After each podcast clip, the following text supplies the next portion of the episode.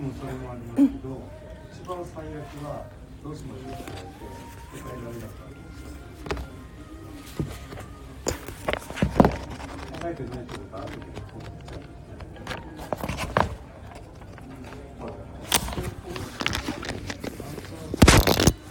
はい、皆様おはようございます。アラチェです。本日もお聞きいただきありがとうございます。え、ー、とですね、このチャンネルは、こんまり流片付けコンサルタントである私が、もっとときめく人生を送りたい、そんな方のために発信しているチャンネルでございます。でね、平日の朝はいつもライブ配信しておりまして、お片付けに関することだったり、私、アラチェに聞きたいこと、何でも大丈夫ですので、質問に答えますというライブ配信をしておりますので、もし皆様気になることありましたら、コメント欄で質問していってほしいなと思います。あ、荒地さんおはようございます。リコーダーさんおはようございます。ありがとうございます。今日もですね、1時間ですかね、えっ、ー、と、10時半過ぎくらいまでを予定しておりますが、ぜひ何か聞きたいことがあれば教えてください。でなければないでね、私が勝手に話し始めちゃいますね。はい。で、そうだな、最近、そう、昨日なんですけれど、私はですね、梅をもらって、梅、青梅季節になりましたよね。なんか職場の人のお家にね梅の木が2本あるんですって。だからめちゃめちゃ梅がなって大変だと。でそれでねもらったんだけれど2キロくらいもらっちゃったんですよ。2キロの青梅。どうしよう。今のところは、えっと、梅干しとジャム梅ジャムにしようかななんて思ってるんですけれど。皆さんなんか梅シロップ作ったりとかするんじゃないかなって思うんですが。いい季節ですよね。とってもいい香りがして今お家中梅の香りがすごいんですよ。嬉しいですね。なんか私ミニマリストだから基本的に物をもらったりとかしないんですけれど何ていうのかな。健康オタクでもあってうん。なのであこれ体に良さそうだなっていうアンテナを常に張っておいて もらうかもらわないか決めたりとかしていますね。うん。で職場の人もねなんか私が物をあまり持たないっていうのを知ってか知らずかわからないけれど「ちえちゃん梅いる?」と。まず聞いてくださったのがすごくいいなと思って、うん、なんか押し付ける感じじゃなくて梅あるからどうぞじゃなくってもう最初から梅欲しい人にあげてる感じで。これいいですよね。あのプレゼントのあげ方っていうのがあってこれ何かっていうとまず欲しい人が欲しいものこれをあげるっていうのが一番いいなと思います。だからもう事前に何が欲しいのって聞いちゃう。これがね一番手っ取り早いんじゃないかなって思いますね。はい。なんか意外ともらったら嬉しいけれど趣味じゃなかったりとか好みじゃなかったりとかっていう現象が起こったりするんですね。だからそういう時はもうあらかじめ何食べるのとか何飲むのとか最初に聞いてあげてから渡すっていうのがいいと思います。でもうプレゼントっていうのはそもそも気持ちだからね。気持ちなんですよ。だからその後もらった本人がどうしても関係ないって私は思っていて。もう渡した時点で気持ちは伝わっているじゃないですか。でその後その人が、食べたりとか使ったりとかわからないけどする可能性もあるしその人がもしかしたら、ね、手放しちゃう可能性もあるんだけれどそれはそれで OK かなって思います。はい。これねすごい参考にしてる人がいてあの加納姉妹の お二人なんですけれどなんかやっぱあの二人はね誰かに何かをいただくっていうことがあるらしいんですよ。うん、でそれもね例えば島をもらうとか城をもらうとか 大きいものをねいただくことがあるらしいんですがこういったものはもう躊躇なく手放しちゃうって言ってましたね、うん、なんかね何だったかな？ブログかなんかに書かれてたのかな？でそれを読んでハッとしたんですよ。すごいなと。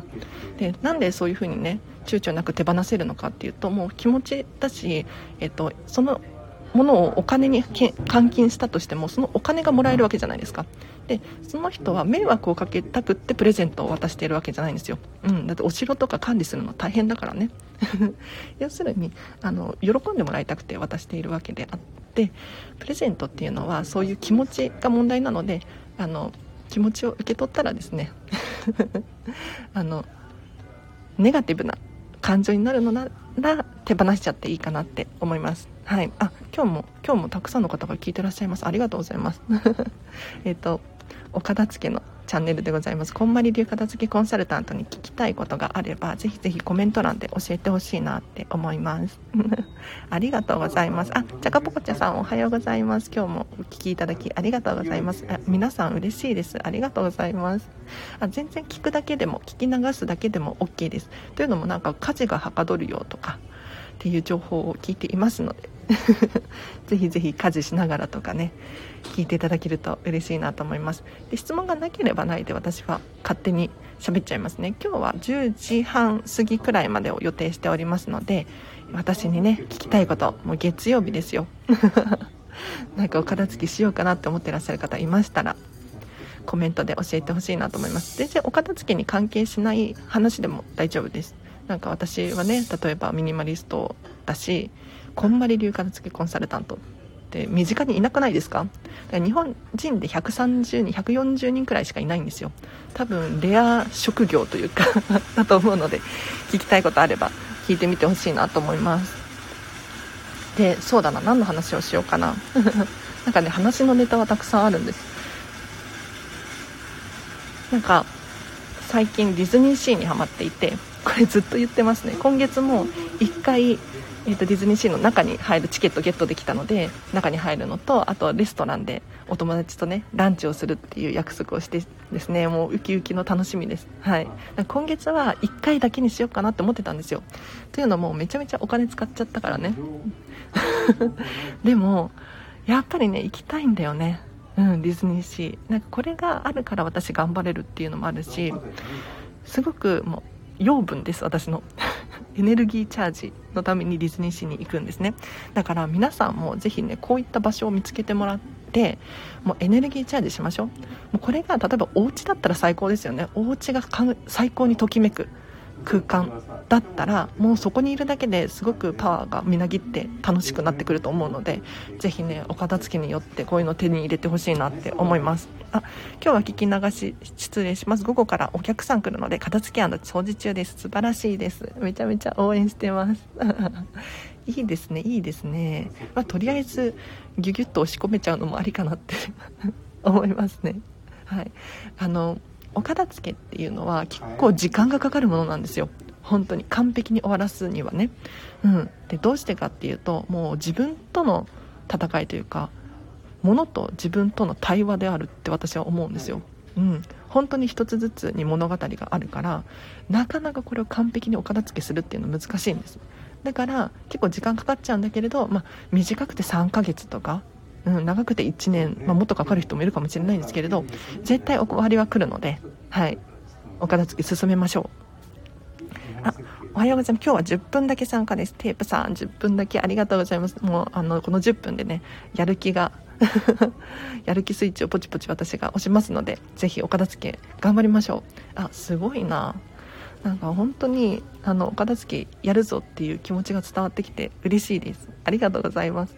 あの随時レターで質問募集しておりますのであの今ライブ配信でねお悩み答えますっていうふうに言っていますが常に質問は送れますのでレター送ってほしいなと思います。あとですね私 LINE で公式アカウントやっています。こちらが直接私にメッセージを送れる設定にしてありますのでここからも私へのね質問だったりとかこのスタンド FM のリクエストとか募集しておりますのでぜひ後でリンク貼っときますのでご活用いただければなと思います。はい。そうですね。皆さんこの土日何していましたか？お片付け頑張ったよっていう方もいらっしゃるかもしれないですね。私アラチはですね土日は基本的に仕事なんですよ。うん。で何仕事してるかっていうと飲食店で働いているんですね。はい。でもこの飲食店本当に今不安定で大変です。うん。ただまあ政府からねちょっと保証が出るみたいなのでそれでまあ生きていくことはできますねっていう 感じでやらせてもらってます。だからこう平日はね暇なんですよ。うん今日もお休みで明日もお休みで。週に3回くらいしかちゃんと仕事してないです。って言ってもあのこれも仕事のうちの一つで、まあ、副業っていうのかな、えっと、片付けコンサルタントとして働いてはいるので、うん、なんかね私よく考えたら休みないなとか思って。いや楽しいので全然いいんだけれどこうやってね、えー、と今スタンド FM でお片付けに関して話していますしこれが終わったら本を読んだりとかあとは今クラウドファンディング立ち上げようと思っていてお片付けの。第2弾です。第2弾。はい。これこんまり流片付けコンサルタントの人の中でクラファン立ち上げてる人いないんですよ。私以外。はい。なのでちょっとねあの見ていてほしいなと思います。珍しいので。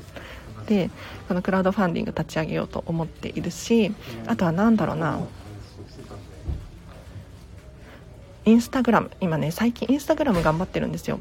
というのも他のこんまり流片付けコンサルタントの方たちがすごいバリバリインスタグラムやられているんですよね。だからあの皆さんぜひあのこんまり流片付けコンサルタントでハッシュタグでインスタグラム検索していただくとお片付けの情報とかいっぱい出てくるのであのお気に入りのコンサルタントさん見つけていただいてフォローしていただくといいと思います。おすすめです。だから私のようにこうやってスタンド FM やっていたりとかラジオやっていたりとかあとはインスタグラマーの人 YouTuber の人いろいろいるんですよ。だからお片付けって本当に目的は一つじゃないですか。快適な空間ときめく人生を送ることみたいな。ただお片付けの方法手段っていうのはたくさんあるんですよね。こんまりもそうだし断捨離もそうだしなんだミニマリストのまるさんだったりとか整理収納アドバイザーの方だったりとかたくさんいらっしゃるじゃないですか。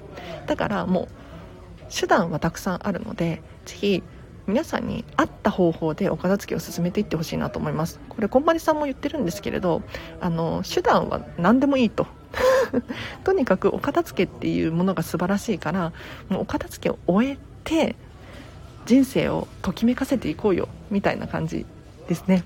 はい、なのであのこんまり流片付けコンサルタントって一言とっても皆さんいろいろなんですよ。主婦さんもいれば男の男性の人もいますね。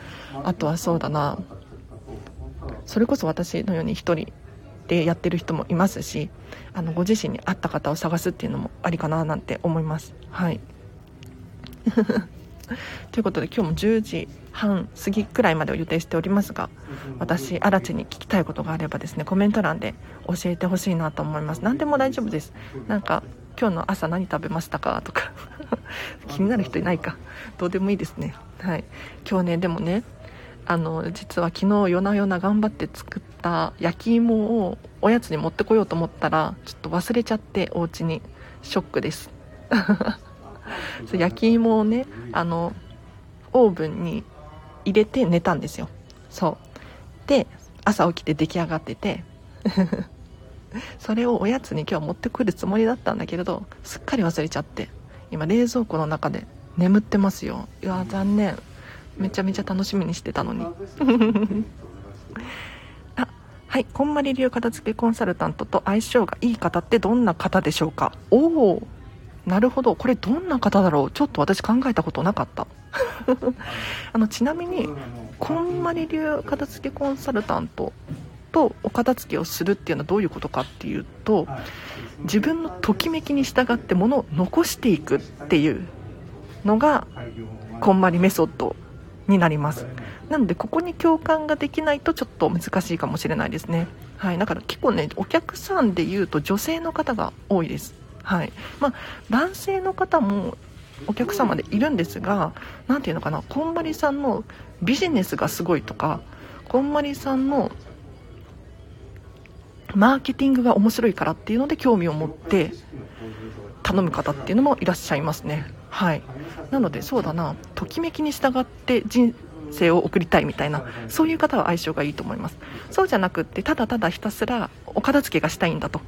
すっきり片付けたいんだっていう方は、まあ、断捨離だったりとかあとは何だろうちょっとよくわからないけれど っていうのがいいかもしれないですね。とにかく捨てることだったりとかを目的にしてる人とはちょっと相性が悪いかもしれないです。はい。なので結構もう人生ときめかせたいんですと。もしくは私はですね私がこんまりさんに出会ったのはどうしてかっていうと人生がモヤモヤしてたんですよ。なんか目的もないような気がするしなんか何が好きなのかわからない。だからお片付けをしようって思いました。うん、なんかすっきり片付けたくてお片付けをするのではなくって人生ときめかせたくってお片付けしたいなっていう人もおすすめです。はい。あレイナさんおはようございます。嬉しい。私はこんまり流片付けコンサルタントなのでぜひぜひ私に聞きたいことがあればコメント欄で教えてください。今日は10時半過ぎくらいまでを予定しております。はい。あリコーダーさん。購入してから4年経つ未開封のプリンターがあります。主人が購入して使わないとのこと。手放したいと思いながら数ヶ月経っちゃいました。買い取りに持って行ったら500円だったのでなんだか踏ん切りがつかなつきません。買った時は1万5000円ぐらいだったので何かいい方法あれば教えていただきたいです、まあ、メルカリしないしたいなと思いながらできてないです。メルカリしましょう。もうなんかこの文章を読んでてあの答え出てるなって思ったんだけれどメルカリしたいんですよね。メルカリしてほしいです。はい。あの一番最初ってすごく労力を使うしこれ車も同じですよね。あのエンジンかけて走るまでがすごい大変なんですよ。でもここで走るの大変だからって諦めてたら一歩も進まないですよね。車って走り始めたらどんどんスピード出るじゃないですか。多分メルカリも面倒くさいって思うかもしれないけれど一度やってみましょう。おすすめです。はい。なるほどね。一度も使ってないんですか？未開封ってもったいないですね。うんうんうん。でも、まあ、1万5000円なんかあのね粗大ごみとか出すってなるとお金かかるじゃないですか。でもまあお金かからないだけポジティブに捉えてみるっていうのはどうですか？例えばそのプリンターをね置いてあるスペースあるじゃないですか。あの場所ってお金かかってるんですよ。場所代、まあ、家賃払ってる場合だったらすごく分かりやすいと思います、うん、そこのスペース空間に一体いくら払っているのかだったりとか。あとは、まあ、持ち家であっても持ち家の人であってもですねやっぱりその空間はすっきりしていた方がよくって。というのもそのプリンターをねプリンターに限らずですけれど置いている場所にもっとときめくものだったりとかもっといいものを置くことができるかもしれないじゃないですか。例えばなんだろう。絵を飾ってみたりお花飾ったりすることもできるわけですよ。そしたら何て言うのかな。なんかもったいないって思うかもしれないんだけれどもうそこはねぐっと。ここはね成長痛って私は呼んでるんですけれど 痛みをこらえてですね手放すことをするともっとときめくものが手に入ったりとかするかもしれないのでぜひぜひ参考にしてほしいなと思います。あね手手放したいと思いながら数ヶ月経っちゃいました。うんうんこれ迷ってる時間ももったいない。時間もお金なんですよ。で なんかずっとあれやんなきゃなってもやもやもやもやしていていつの間にか何ヶ月も経っちゃった。っていうことありません？だったらもう最初にパッと手に入れてちょっとお金かかっちゃうかもしれないけれどその後あ合わなかったな相性悪かったなって気づきを得ることもできるかもしれないし。そしたらさ次にステップ進めますよね。うんこれはダメだったから次に行こうってなれますよね。どんどんどんどんあの進んでいくことができるんですよ。先に。ただここで躊躇してるとずっと足踏みしてると進めないのでこれもったいないと思います。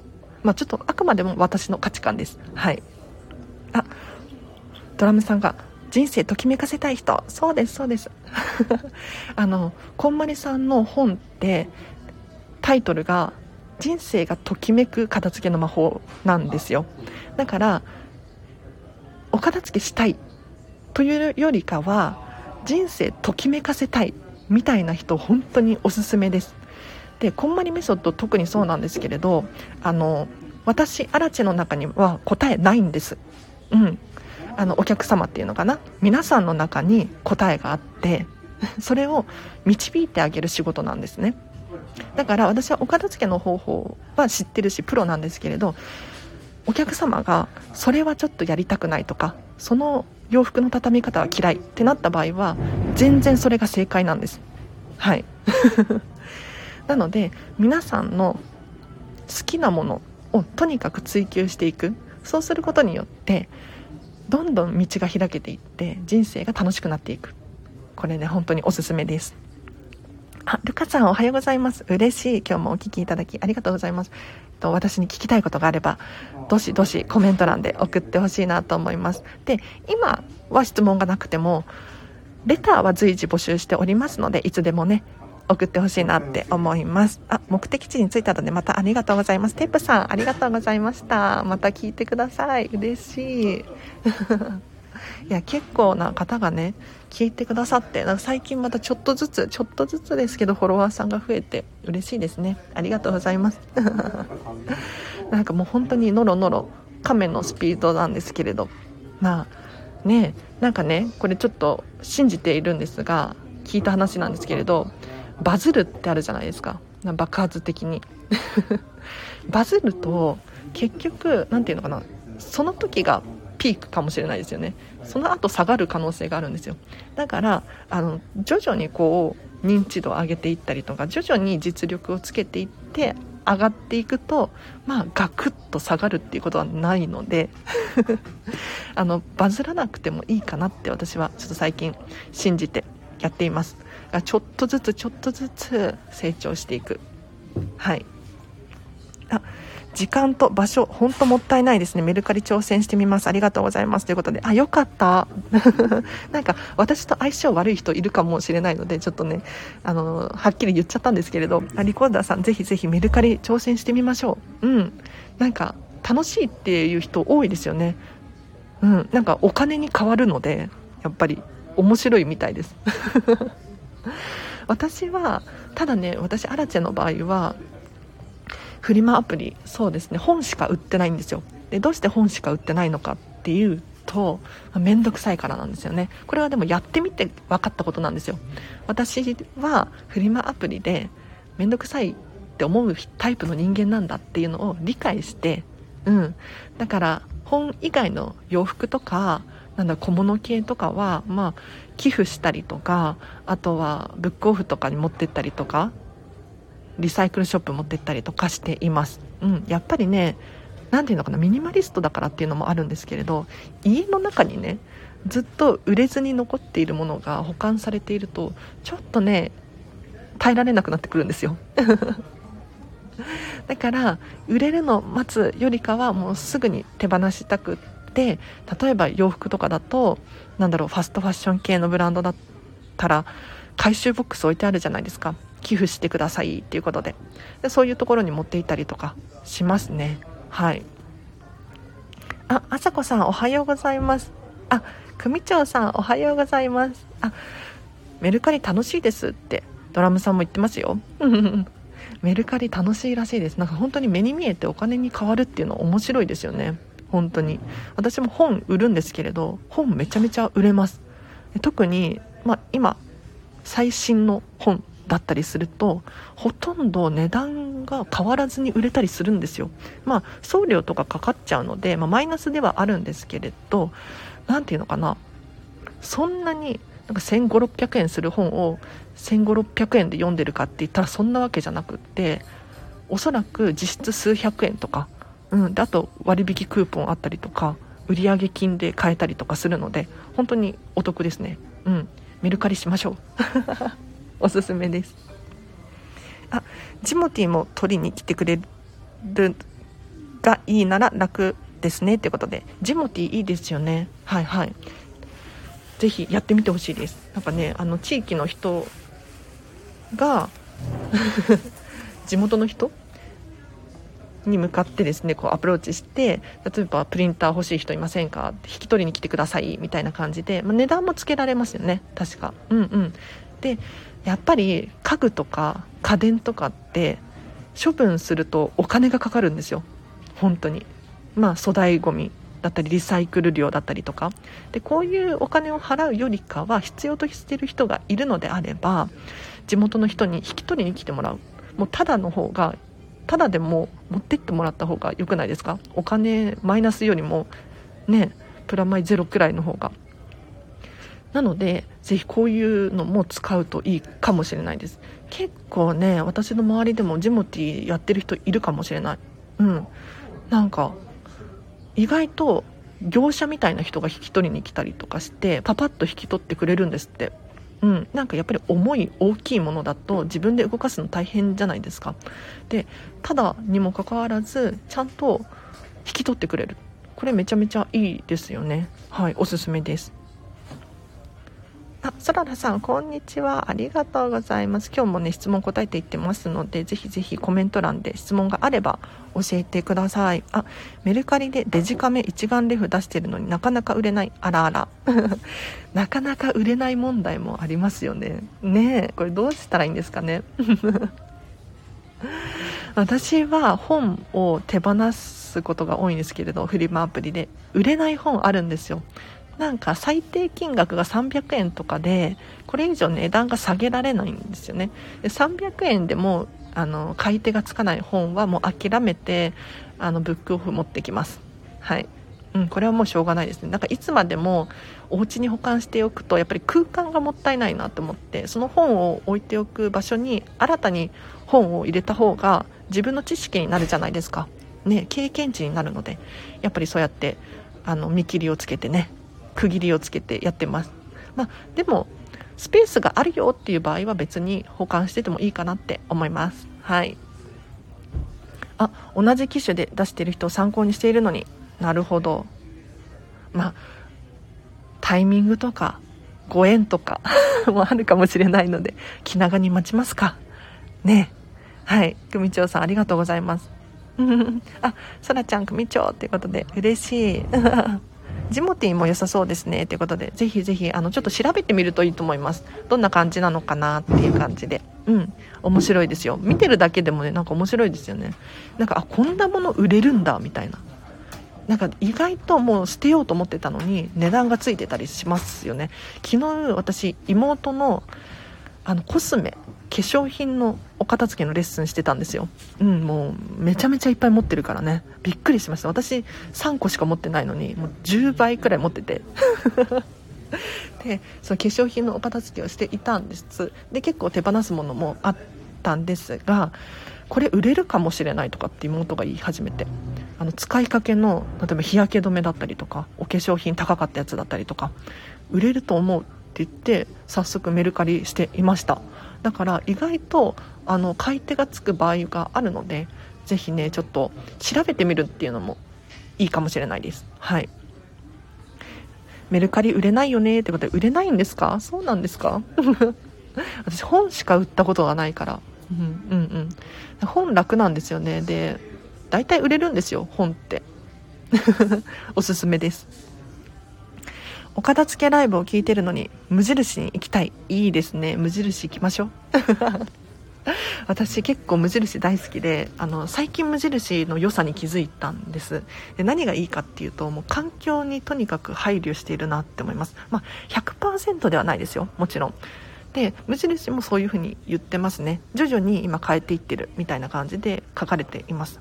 で何がいいかっていうと例えばペットボトルの飲料系を缶にしていたりとか缶の方がリサイクル率がいいらしいんですよ。うん。であとはそうだな。プラスチック製品が少ないなって思います。例えばなんか袋で包まれてるじゃないですか。これが全部紙で包まれていたりとかっていうものも多かったりして私の今のこの考えにすごく合ってて無印用品が。でしかも値段も手頃。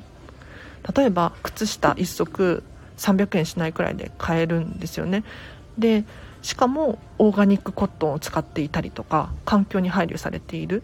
ってなると私無印選ぼうって思います。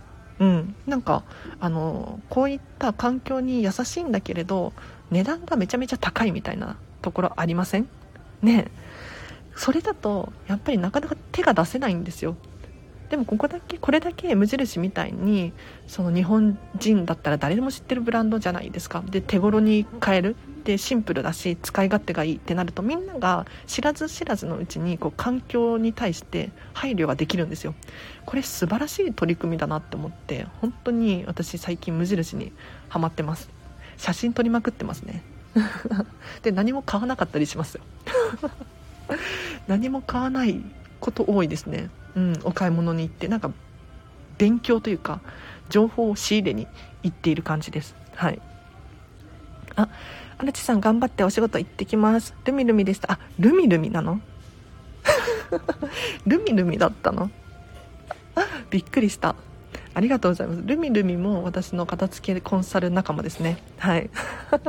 なんかあのこのチャンネルお片付け悩んでる人だったりとかもっと磨きをかけたい人っていうのも聞いてますし私のお片付けコンサルの卒業生だったりとかあとこんまり流片付けコンサル仲間が聞いてたりとかしてなんか面白いです。うん、いろんな人が聞いててありがとうございます。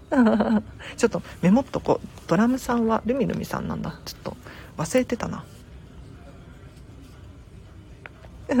おはようございます。キッチンの片付けなんですがときめくものを残すというのはどのようにやればいいのでしょうか？抽象的な質問ですがお願いします。ありがとうございますロックさん。キッチンの片付けね。まずはでもどういうキッチンにしたいですか？これが定まってないとゴールがないからモヤモヤしちゃうんですよ。もうキッチンって一言に言ってもいろんなキッチンがあるじゃないですか。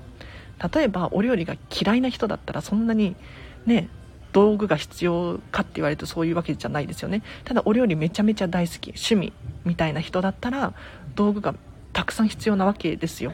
だからまずはしてほしいのは理想のキッチンみたいなのをなんとなく想像してみる。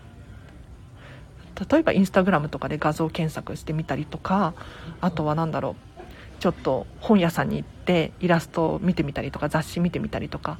で私はあこういうキッチンがいいなみたいなのを想像するとそれに寄せていくことができるんですよ、うん、ただなんとなくモヤモヤしているとときめくキッチンにはならないかなって思います。だからまずときめくキッチンの状態を調べる。これねすごい楽しいですよ。うん。楽しい。でじゃあどうやってやっていくのか。どうやって行動したらいいのかっていうことなんですがキッチンもカテゴリーごとに片付けをしてほしいですね。例えば食品だったら食品を片付ける。であとはフライパンとかお箸とあお箸なんだろうな、えーと作るためのものですね。包丁だったりまな板だったりっていうカテゴリーがあります。でその次に食べるためのものっていうのがありますね。何だろう。テーブルクロスとか箸置きとか。あとお皿とか食器系だったりとか。こういう感じでカテゴリーごとにお片付けするといいと思います。なんかねお皿とかもなんだろう棚ごとにやっちゃったりとかすると結局自分が食器どれくらい持ってるのかっていうのを把握することができないんですよね。だから結局たくさん残っちゃったりしがちなんですが一回全部こう目で見て出してみると私ってこれだけ持ってたんだと。だったらこれくらいでいいよねっていう感じで減らしていくことが可能かなって思いますでときめくものを残す時のポイントはまずは明らかなときめき 第1位のものを探すこれがいいです。はい。もうキッチン用品だったら、例えばそうだな。これはすっごい可愛い食器なんだよね。こだわって買ったんだよね。っていうのがあったりするんじゃないかなって思います。だから、その第1位のものと、なんだろうな。奥の方に眠っている食器を比べると、ときめきっていうのはね、あの、判断することができるんじゃないかなって思いますよ。はい。ときめきはね、最初のうちは難しいと思いますが徐々に分かっていきます、うん、だからなんだろう私のおすすめとしてはときめきランキングをつけるですもう1位からもう30位くらいまでガーってつけてなんで1位と30位にさこんなに差があるんだろうと。じゃあこの30位のものは取っておくの？それとも手放すの？これをね考えるといいと思いますよ。ありがとうございます。どうですか？ロックさん。もしあのもっと深掘りしたいっていうことことであればまたコメントしてください。財布とかエコバッグをショルダーバッグに入れてエコバッグは必ず2つ入ってるんだけれど色が黒系だからバッグの中で同化してないってなるから お気に入りのキャラクターの小さい巾着袋にエコバッグを入れてバッグに入れたよ。バックインバッグだねっていうことでいいですね組長さん。その方が探しやすいですね。うん。いや、あの皆さんバッグの中に物をポンって入れるのではなくって、ぜひね、なんか可愛らしい、組長さんのように、巾着袋だったりとか、使ってない、なんだろう、ポーチだったりとか、そういうのに入れて、カバンに入れると、物が迷子にならない。し丁寧に扱えるので本当におすすめですで私もね結構カバンの中にポーチが何個か入っててそうだな Bluetooth イヤホンを入れるためのやつだったりとかボールペン1本のためのペンケースだったりとかなんだろう入ってますねでこうすることによって Bluetooth イヤホンとかちっちゃいじゃないですか。でもポーチに入ってるからパッて手に取りって出しやすいんですよ。で見た目も可愛いですすごく。うん。なんかあのお気に入りのねちょっとしたケースに入れておくだけでもう楽しい。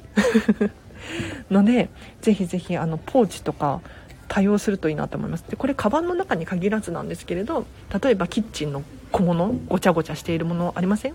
なんかお弁当を作るためのねやつだったりとかそれこそ箸置きとかなんだろうちょっとした飾りだったりとか。こういうのもポーチとかに入れると見た目も可愛いしすっきりして見えるのでぜひねこうやってね仕切りみたいな感じでするといいと思います。結構ね私もお片付けのコンサルとかをやっているとあの使ってないなんだろう巾着袋とかポーチとかいっぱい出てくるんですよ。いやこれもったいないから使おうって言ってます。はい。で何に使うかっていうと例えば乾電池入れたりとかなんだろうごちゃごちゃしがちなものを入れることによってすっきり見えるのででしかも可愛い。おすすめです。あ8位くらいの食器ときめかないけど使っているというもの一番悩む。そららさなるほどね。ときめかないけど使っている。うんうん。ときめくもの使いましょう。でも突然全部を総入れ替えするっていうのは難しいです。もう正直言って。私もねあの本当にこれ探してるんだけど見つからないっていうのありますよ。なんだろうなちょっとパッと例えが浮かばなかったんだけれど。なんかね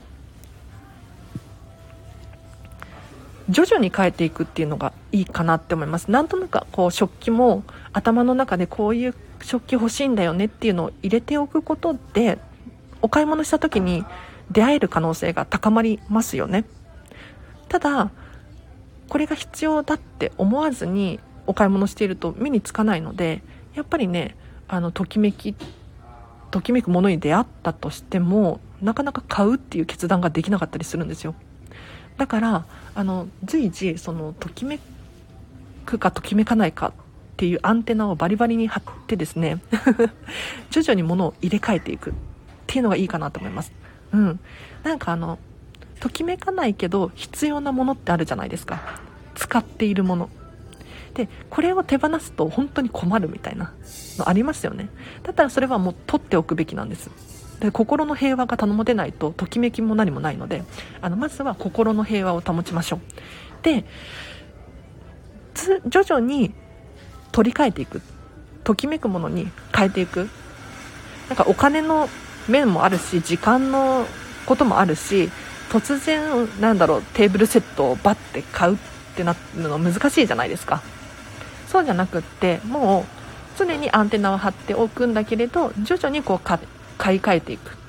そうするといつの間にかもう1年後2年後とかになるともうどんどんもう身の回りがねときめくものになっていきますので磨きを徐々にかけていきましょう。はい。ありがとうございますそららさん。ロックさんがありがとうございます。なるほど。ときめきランキングを決めてお片付けするのですね。お片付け処方だとキッチンからと言われるのでどうなんだろうと思いました。私はもうそららさんと一緒でときめかないけど使ってる食器ばかりです。もやもや。あらあら。でも食器ないとご飯食べれないからね。あの、必要な分の食器は、とりあえず確保しておいて、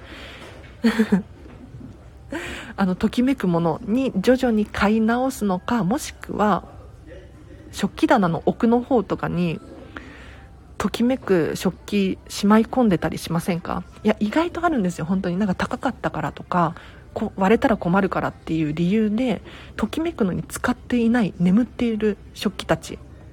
これね使わない方がもったいないですよ。うん。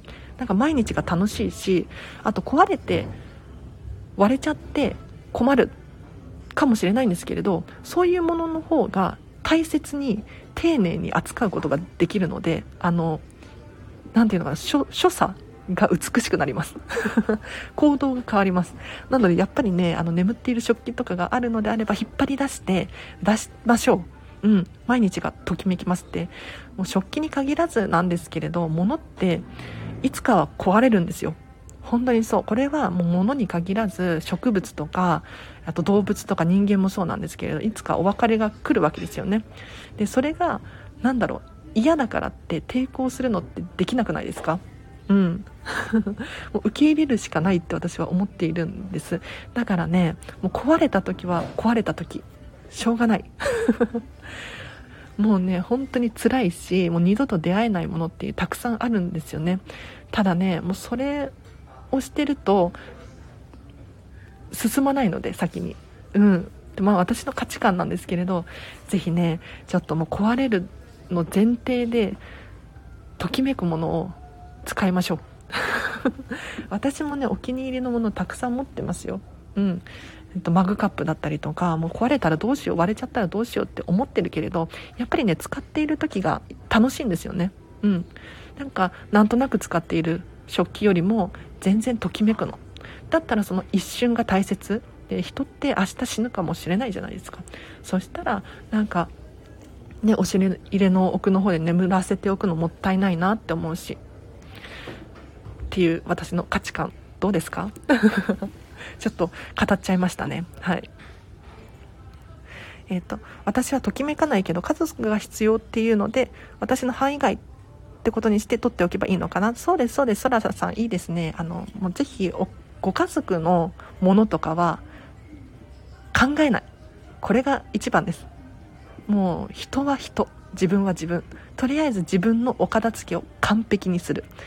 そそしてようやく人にちょっとね言うことができたりするのでまずは自分が完璧じゃないと。うん。なんていうのかな私片付けコンサルの片付けが終わってなかったらちょっと示しがつかないですよね。それと同じです。あのお子様にいくら片付けしなさいって言ったところで自分の片付けができてなかったらお子様もえってなると思います。はい。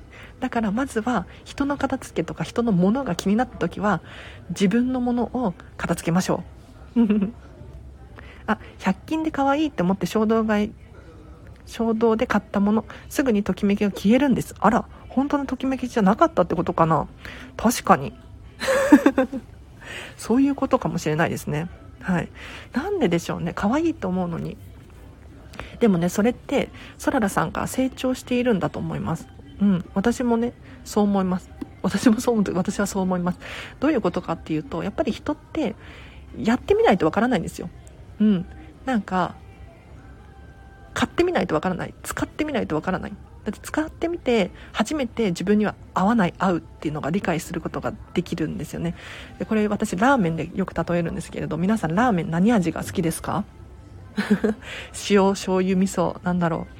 豚骨鶏白湯トマトいろいろありますよね。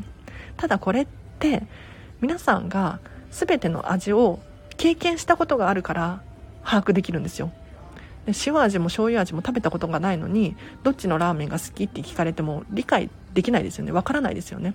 だからお買い物とかも一緒で今は買う時は可愛いって思って買ったかもしれないけれど実際そうじゃなかったっていうのはそれはもう経験値として積まれていくのでそれが大事なんですよ、うん、だから次は同じ失敗しないじゃないですか。はい。なのでそうやって徐々にこうお片付けのレベルというか 自分が好きなものっていうものの理解度をこれ高めていきましょう。はいいいですね。いいですね。食器をしまう場所がないから必要最低限だけ買って使ったらすぐ洗って拭いてしまうパターン。いいですね。いいと思います。組長さん素晴らしいです。なんかね私もそうなんですけど今あの妹の家にね一緒に住んでるんですけれど、まあ、普通の1人暮らしの家っていう感じでそんなにスペースないんですよ。うん、だからもう物の量っていうのは、まあ、私はミニマリストなのでそんなにないんですけれど最小限にしてね使い回すっていうのがもう当たり前になってます。はい。なのであのご自身のこれはね本当に人それぞれなんです。正解が。もう住んでいる環境も違えば育った環境も違うしだから広い田舎のねお家に住んでらっしゃる方もいれば都会のシンプルなお家に住んでらっしゃる方もいます。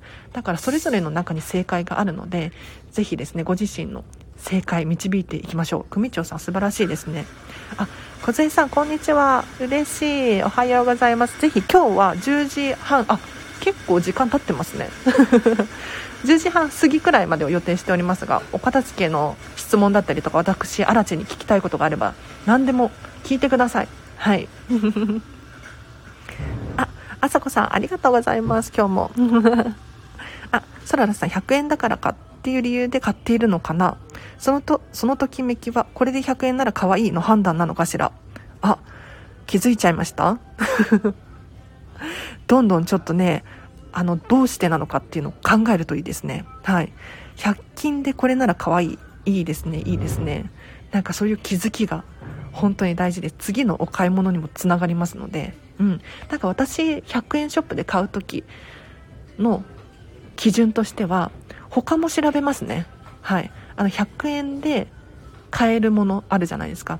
で100円じゃなくって例えばそれが無印に売ってないかなだったりとか他のお店で売ってないかなっていうのをちょっと調べたりします。でどうしてこういうことをするのかっていうと100均よりも可愛いものが売ってたりとか丈夫なものが売ってたりするんですよ。だったら私はそっちの方がときめくなと思ってそっちを選んだりしていますね。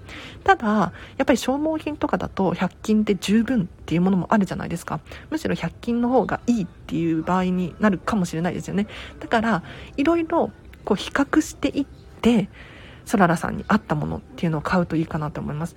あのね100円だからってポンポン買うのではなくってなんかね結構その壊れたらまた買い直せるしって思って買いがちなんですがそうじゃなくってあの100円であっても値段はまずは考えない。そのものに対して本当にときめくのかどうか。でちゃんと買った後にね使うかどうか、うん、壊れたら買い買い直すとかではなくって。あの100円なんだけれど他の例えば1000円のものに比べて100円の方がときめくのであれば100円のものを買うみたいな感じにするといいかもしれないです。ああら気づいちゃったってことでそららさんいいですねいいですね。どんどんどんどんあのこれときめき感度っていうんですけれどこんまりメソッド的に言うと。こんときめき感度を上げていきましょう。はい。もう最後の最後になると本当に分かってきますね。自分が分かってきます。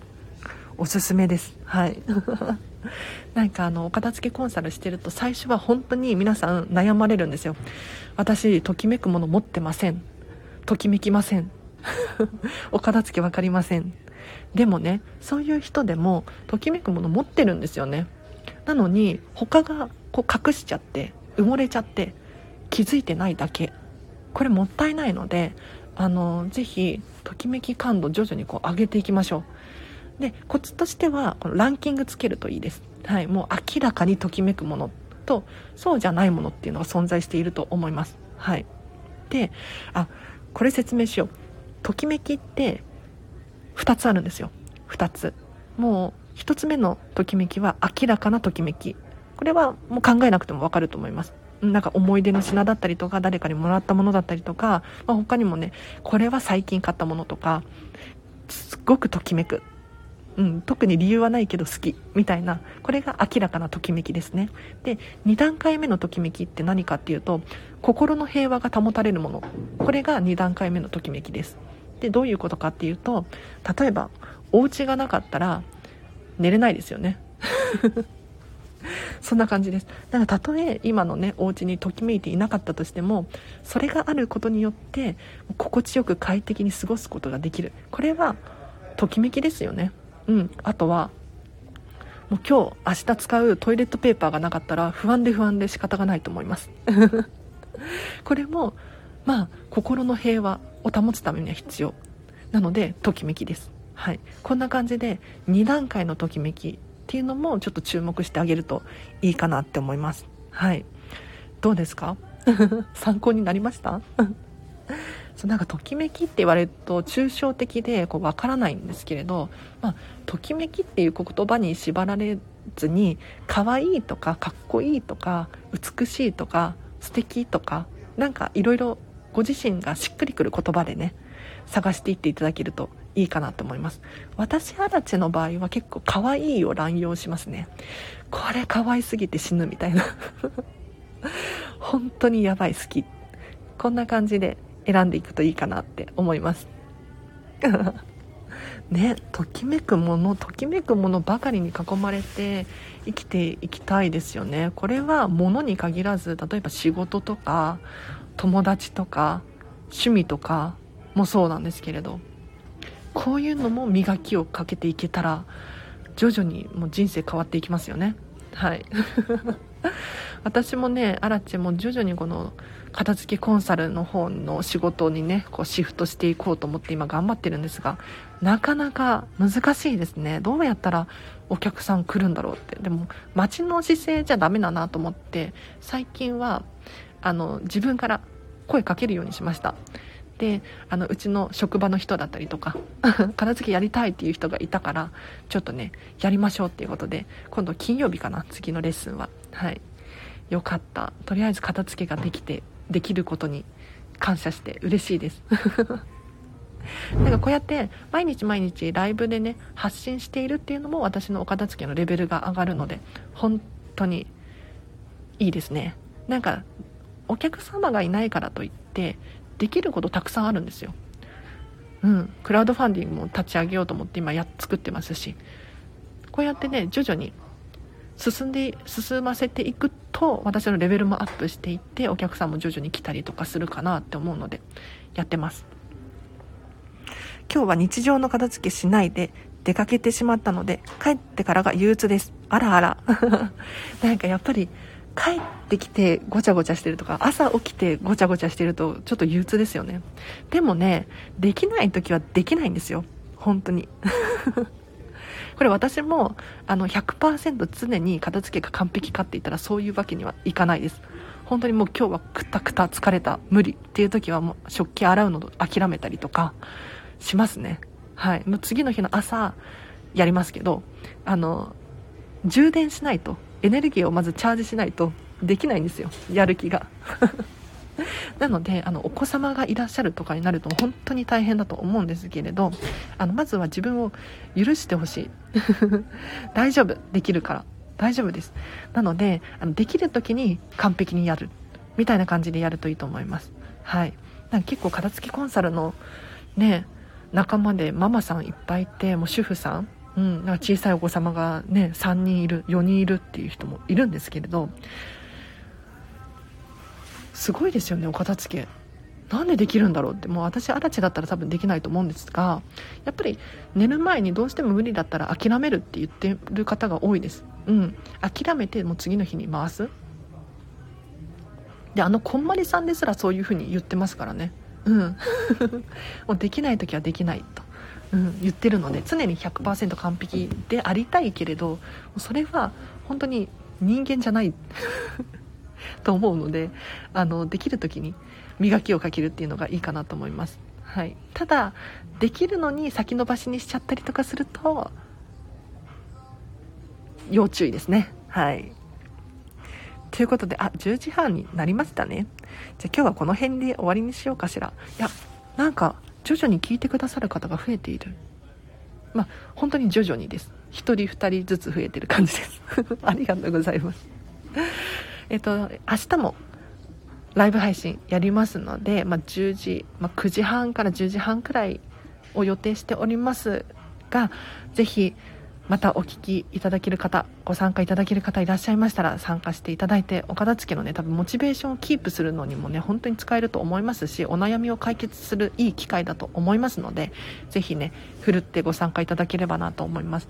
で後でリンク貼っておくんですけれど LINE で公式アカウントやってます。こちらはですね随時あの私に直接メッセージが送れますのでここでもね私に直接お悩み聞きたい相談したいっていう方いらっしゃったら今だとお友達が少ないので 高確率で返事が返ってくると思いますもしくはこのスタンド FM のネタとかにもなるので本当にありがたいんですよむしろメッセージ送ってくださいはいあとレターも待ってますこんな感じですかねはい。ではでは、あ、ありがとうございました。楽しい時間、あっという間でした。ありがとうございました。ということで、楽しいですね。嬉しいです。あ、たまたま聞けてハッピーです。あ、ロックさん、たまたま嬉しい。もうご縁ですね、じゃあ。ありがとうございます。えっと、平日の朝は、基本的にやってます、ライブ配信。うん。で、私がまあディズニーシーに行くよとか、ってなると、ちょっとできないんだけれど、も う私のときめきが優先なのでね。うん。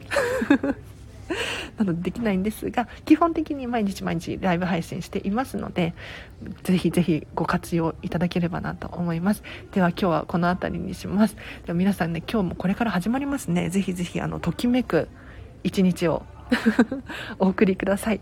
では、あらちでした。バイバイ。ありがとう。あら。